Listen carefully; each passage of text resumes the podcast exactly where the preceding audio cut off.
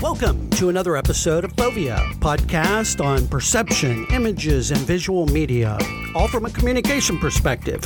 I'm your host, Dr. Gordon Coonfield. I'm an associate professor of communication at Villanova University and I am coming at you with another installment in the series, Why We Read. Basically, a series of extended conversations between Dr. Kathleen Oswald and myself about the text we use in our teaching and research on visual communication. We are going to explore the context, we are going to engage the arguments, and we're going to talk about their value for understanding visual communication.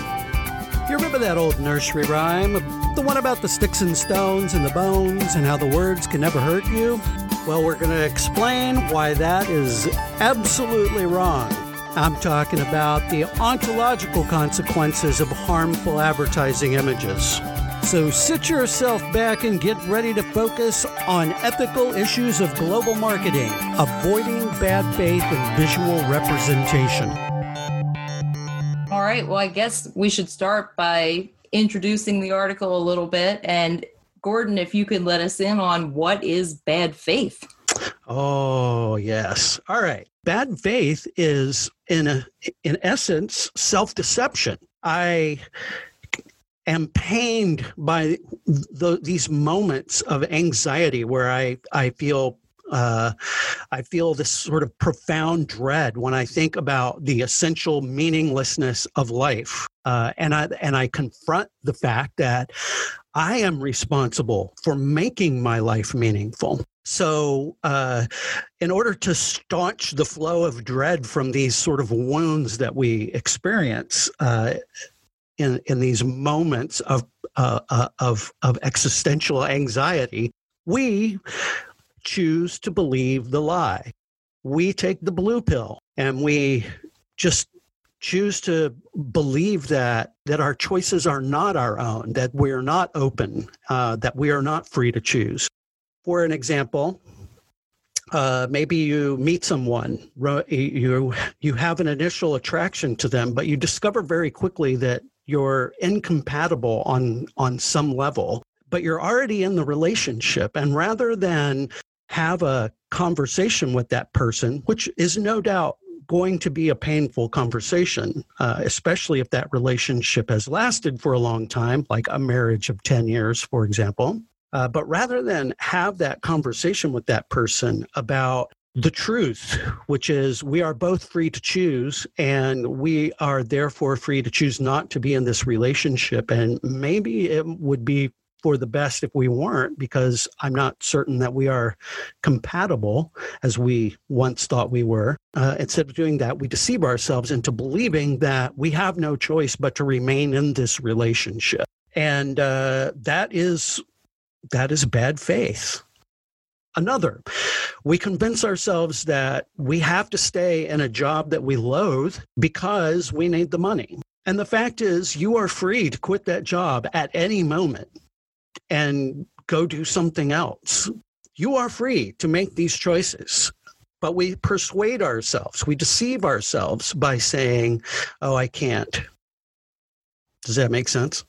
Of course, it makes sense. And I think what we need to do next, though, is say, okay, we've got this really great context. This is like an intra-personal kind of communicating with self and the stories we tell ourselves context. And then we've got an interpersonal context where maybe um, you know we're we're interacting with another person maybe in bad faith knowingly or or unknowingly uh, kind of through a lack of reflection. But then the authors of this article are talking about kind of a mass level of bad faith that's happening through marketing uh, messaging and advertising. And i want to make sure that we can take that this concept of bad faith and really help to extend that thinking out into well what is bad faith in marketing so now you're on to it. How do we take bad faith and make of it some sort of um, ethical category for recognizing when we are doing something to another person? First of all, um, bad faith involves the concretizing of contingent ontological categories.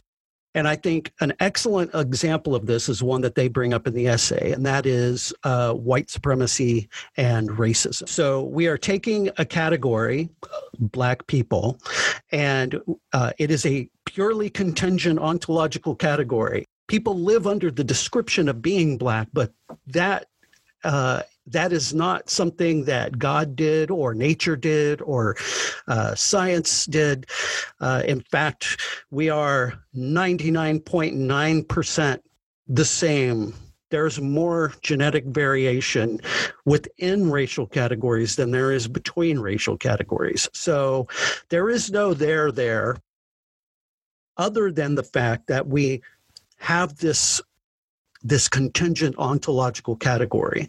And it just so happens that this contingent ontological category uh, is has a very deleterious impact on people who are black. And it enables us to avoid responsibility for the essential openness of the human project.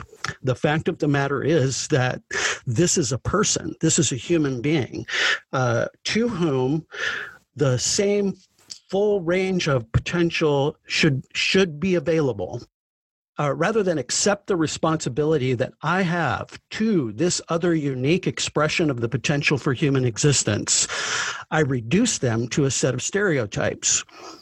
And I use that to avoid the discomfort of having to overcome my own limitations, my own limited thinking, my own bad faith, uh, and confront this person as a person. But this is the challenge because in marketing and advertising, what you're trying to do is basically relay a message as quickly as possible. So often, some type of concretization or essentialization is going to help to tell a message quickly. Uh, when I was looking through the article, one of the things that really reminded me of is when Eagleman talks about how seeing works. Uh, we're not really seeing as much as we think we're seeing. Our brain is kind of filling in all these gaps. And these, you know, concretizations, these categorizations and ontologies and, and specific stereotypes really do work to fill in that gap uh, to tell a marketing message often um, or an advertising message quickly. So part of the challenge is um, how do you tell a message quickly without resorting to this lazy, sloppy tactic where you are basically using a person or category as a shortcut to accomplish your task. You're you're absolutely right. I like that idea of it being a shorthand or a shortcut, and uh, and it certainly can be lazy. I use this example to to kind of talk about this in, in classes that, you know, you have a flat character in a police procedural you know there's a crime to solve two cops two buddies and they're out trying to solve this crime. For whatever reason they inevitably end up in a strip club and the stripper is always a flat character. She's not there to be complicated. Uh, occasionally we might find out she's a single mom and she's doing this to raise a kid or you know whatever there's some some little backstory there but they're almost never developed. That's bad faith because the only point of that character is to prop up the masculinity of the other characters in the scene. The cops get to have nice full round lives. They get to be complex. They get to have lives outside of work. They get to have complex backstories. You know those are main characters. These other characters that are around them are all flat characters. They don't get to have a life, they don't get to be a part of the story. And of course, you could tell their story.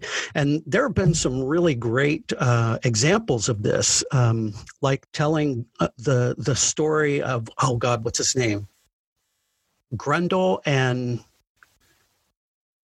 Beowulf. Beowulf. That's right. Yeah. So telling the story of Beowulf from Grendel's perspective, the perspective of the monster or telling the story of the Wizard of Oz from the perspective of the witch.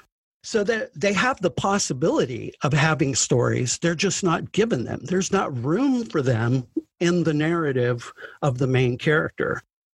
And I think this is where kind of bad faith maybe comes into these examples is that if I am living, if I am living with these contingent ontological categories, white supremacy and racism in my head. There's no room for my the my neighbors, my, the people I work with, the people I encounter in places of business.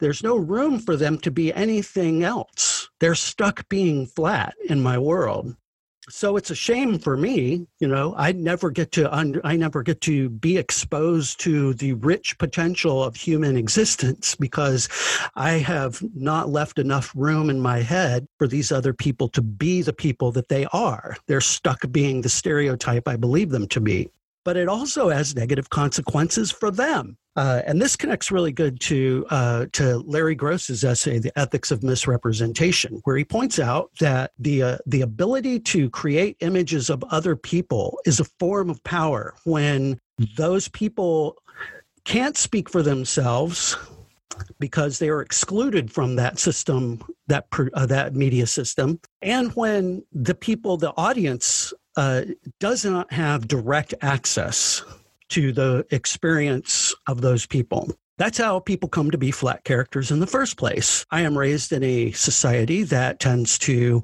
negatively represent all kinds of people of color, but definitely black folks. So I that's if I grow up in a community where that's all I see, and I don't have a direct experience with a human person, then that capacity to represent those people is power.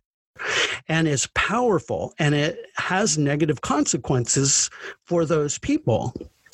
They become subject to these representations. So uh, a policeman or you know someone with a gun can say oh i was afraid so i pulled my gun and shot him.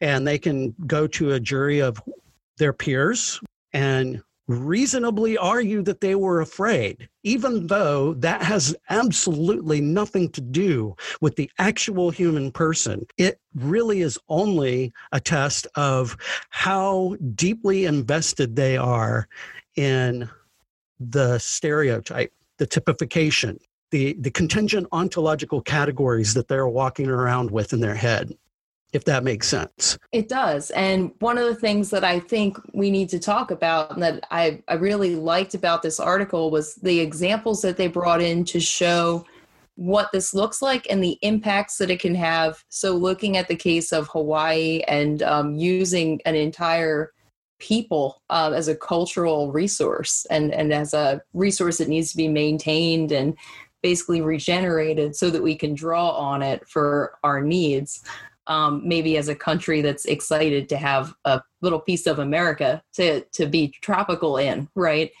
Um, and thinking about you know uh, what were some of your early thoughts about what is what is Hawaii and you know the idea that people live there and they have jobs and they go to school is is a, a little bit of a surprise maybe the first time you realize Hawaii is not uh, just a tropical paradise um, full of beaches and hotels. That business is carried out in Hawaii. People work in Hawaii, regular jobs. They go to school. There are universities there. It's it's a place that's more um, than its kind of cultural resource as a paradise for the United States and a vacation destination. Um, but that that takes a little bit of unpacking and it is a surprise and i think that's why it's such a great example in this article is to think you know we have this idea about what it is and you don't feel like you're acting in bad faith to imagine hawaii in that way um, but it's it's been heavily sold to us and marketed to us in this particular way so that we have these understandings right. and so when you're in the position to choose images and and to create messaging you have a real ethical responsibility um, to make sure you are not concretizing someone else's ontological status uh, in order to make your point. But if we're going to be image producers, what can we do? Or how can we tell when an image is racist, for example? And I, I, I would say, like, condition zero is is it really your place to decide all right so i am a cisgendered white man and am i really the person who should be deciding whether a particular representation, an image in an ad, or a character in a film is racist? Probably not. I, But- I wouldn't I wouldn't necessarily say that though. I think that you can be one of those people. I think that we find that representations get better and they do less to damage people when we bring together more diverse teams in the production of media. Um, absolutely, so I wouldn't if if you are a cisgendered white male, please don't change your major. If you want to get into marketing, I would like you to be in marketing. I think it's important for us all to to work together and have an appreciation and understanding of one another, but really so many of these gaps that you see in marketing and public relations and advertising can be easily avoided by having a more diverse set of perspectives so that means absolutely. you know, bringing the whole team together, benefiting from difference because you really get a lot of value added when you bring difference into the equation. You know, also it's the right thing to do, but if somebody isn't really that concerned about the right thing, it's also the financially advantageous thing to do. So that doesn't sell you nothing will And like really the representation of of female characters in the media in advertising um, has gotten in some cases a lot better or you know female characters have become less uh you know of background characters. Like i'm sure a lot of our listeners have probably watched stranger things. Um the mom in that show is just phenomenal. I mean she is fantastic. Um so you see some really great uh, well-developed female characters in in shows female produced media shows like working moms or the letdown or dead to me um, and Right. some of these other things that are coming out so having more folks involved in the production of media is going to give us more opportunities to not take these lazy shortcuts um, and rely on stereotypes and tropes but there's one uh, there's one example that I use in my class that I wanted to talk to you about, Gordon, and ask our listeners to think about. Um, and this is when I ask you, what does a professor look like? And don't tell me the answer that you think is the right answer. I want you to tell me the answer that is the answer you honestly feel. What does a professor look like? Go. That's tough because I have a rich catalog of complex characters to draw on and make in my understanding of what type of person might be a professor.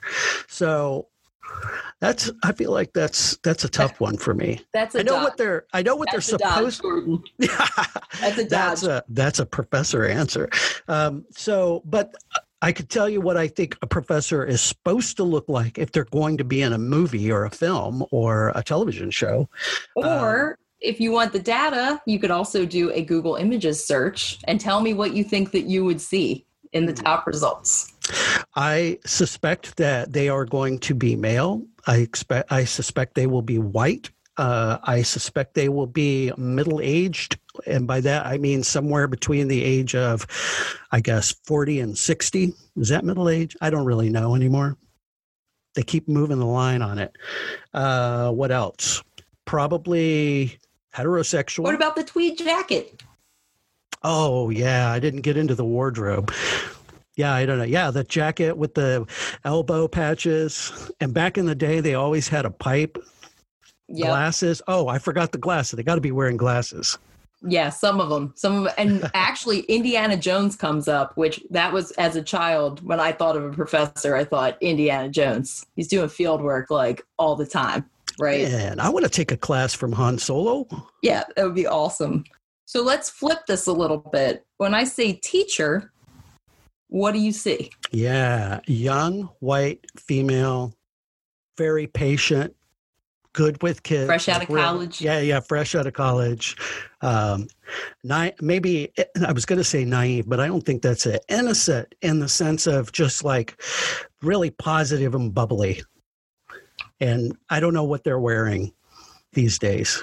Something something fashionable, but Yes. you know, but not too fashionable. Right. But if you do the images search, that's basically what you're going to see, right? Leave your safe search on, guys, when you do these searches. Um, but yeah, you're going to see maybe there will be a teacher of color. You'll see like a young, uh, you know, African American teacher in a classroom full of children. Usually you see the hands up in the pictures, um, writing on the board, always smiling.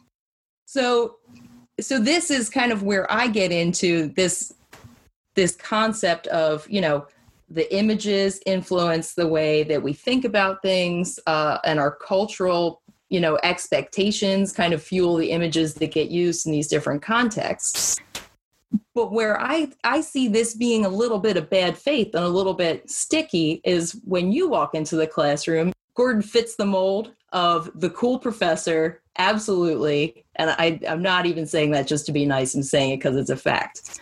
So it's a pretty easy sell. Um, if people don't call you Gordon, I bet they call you Dr. Coonfield. They do, yeah. Do you get Usually. called Mr. Coonfield? Never. Well, can I tell you something, Gordon? You get called Mrs. Oswald all the time. Not all the time, but some of the time.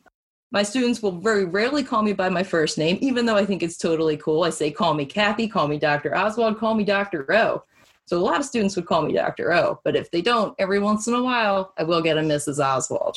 I can see this ethics of representation when Gordon walks into the classroom, he's a professor. And when I walk into the classroom, I'm a teacher until I prove right? That I'm the exception right. to the rule in this concretized category um, and kind of show, right, that, that I actually am not a teacher. But this is a right. little bit of ice skating uphill that I'm going to have to do just because of these concretized ontological categories. You are walking into not just a classroom, but you're walking into a cloud of stereotypes.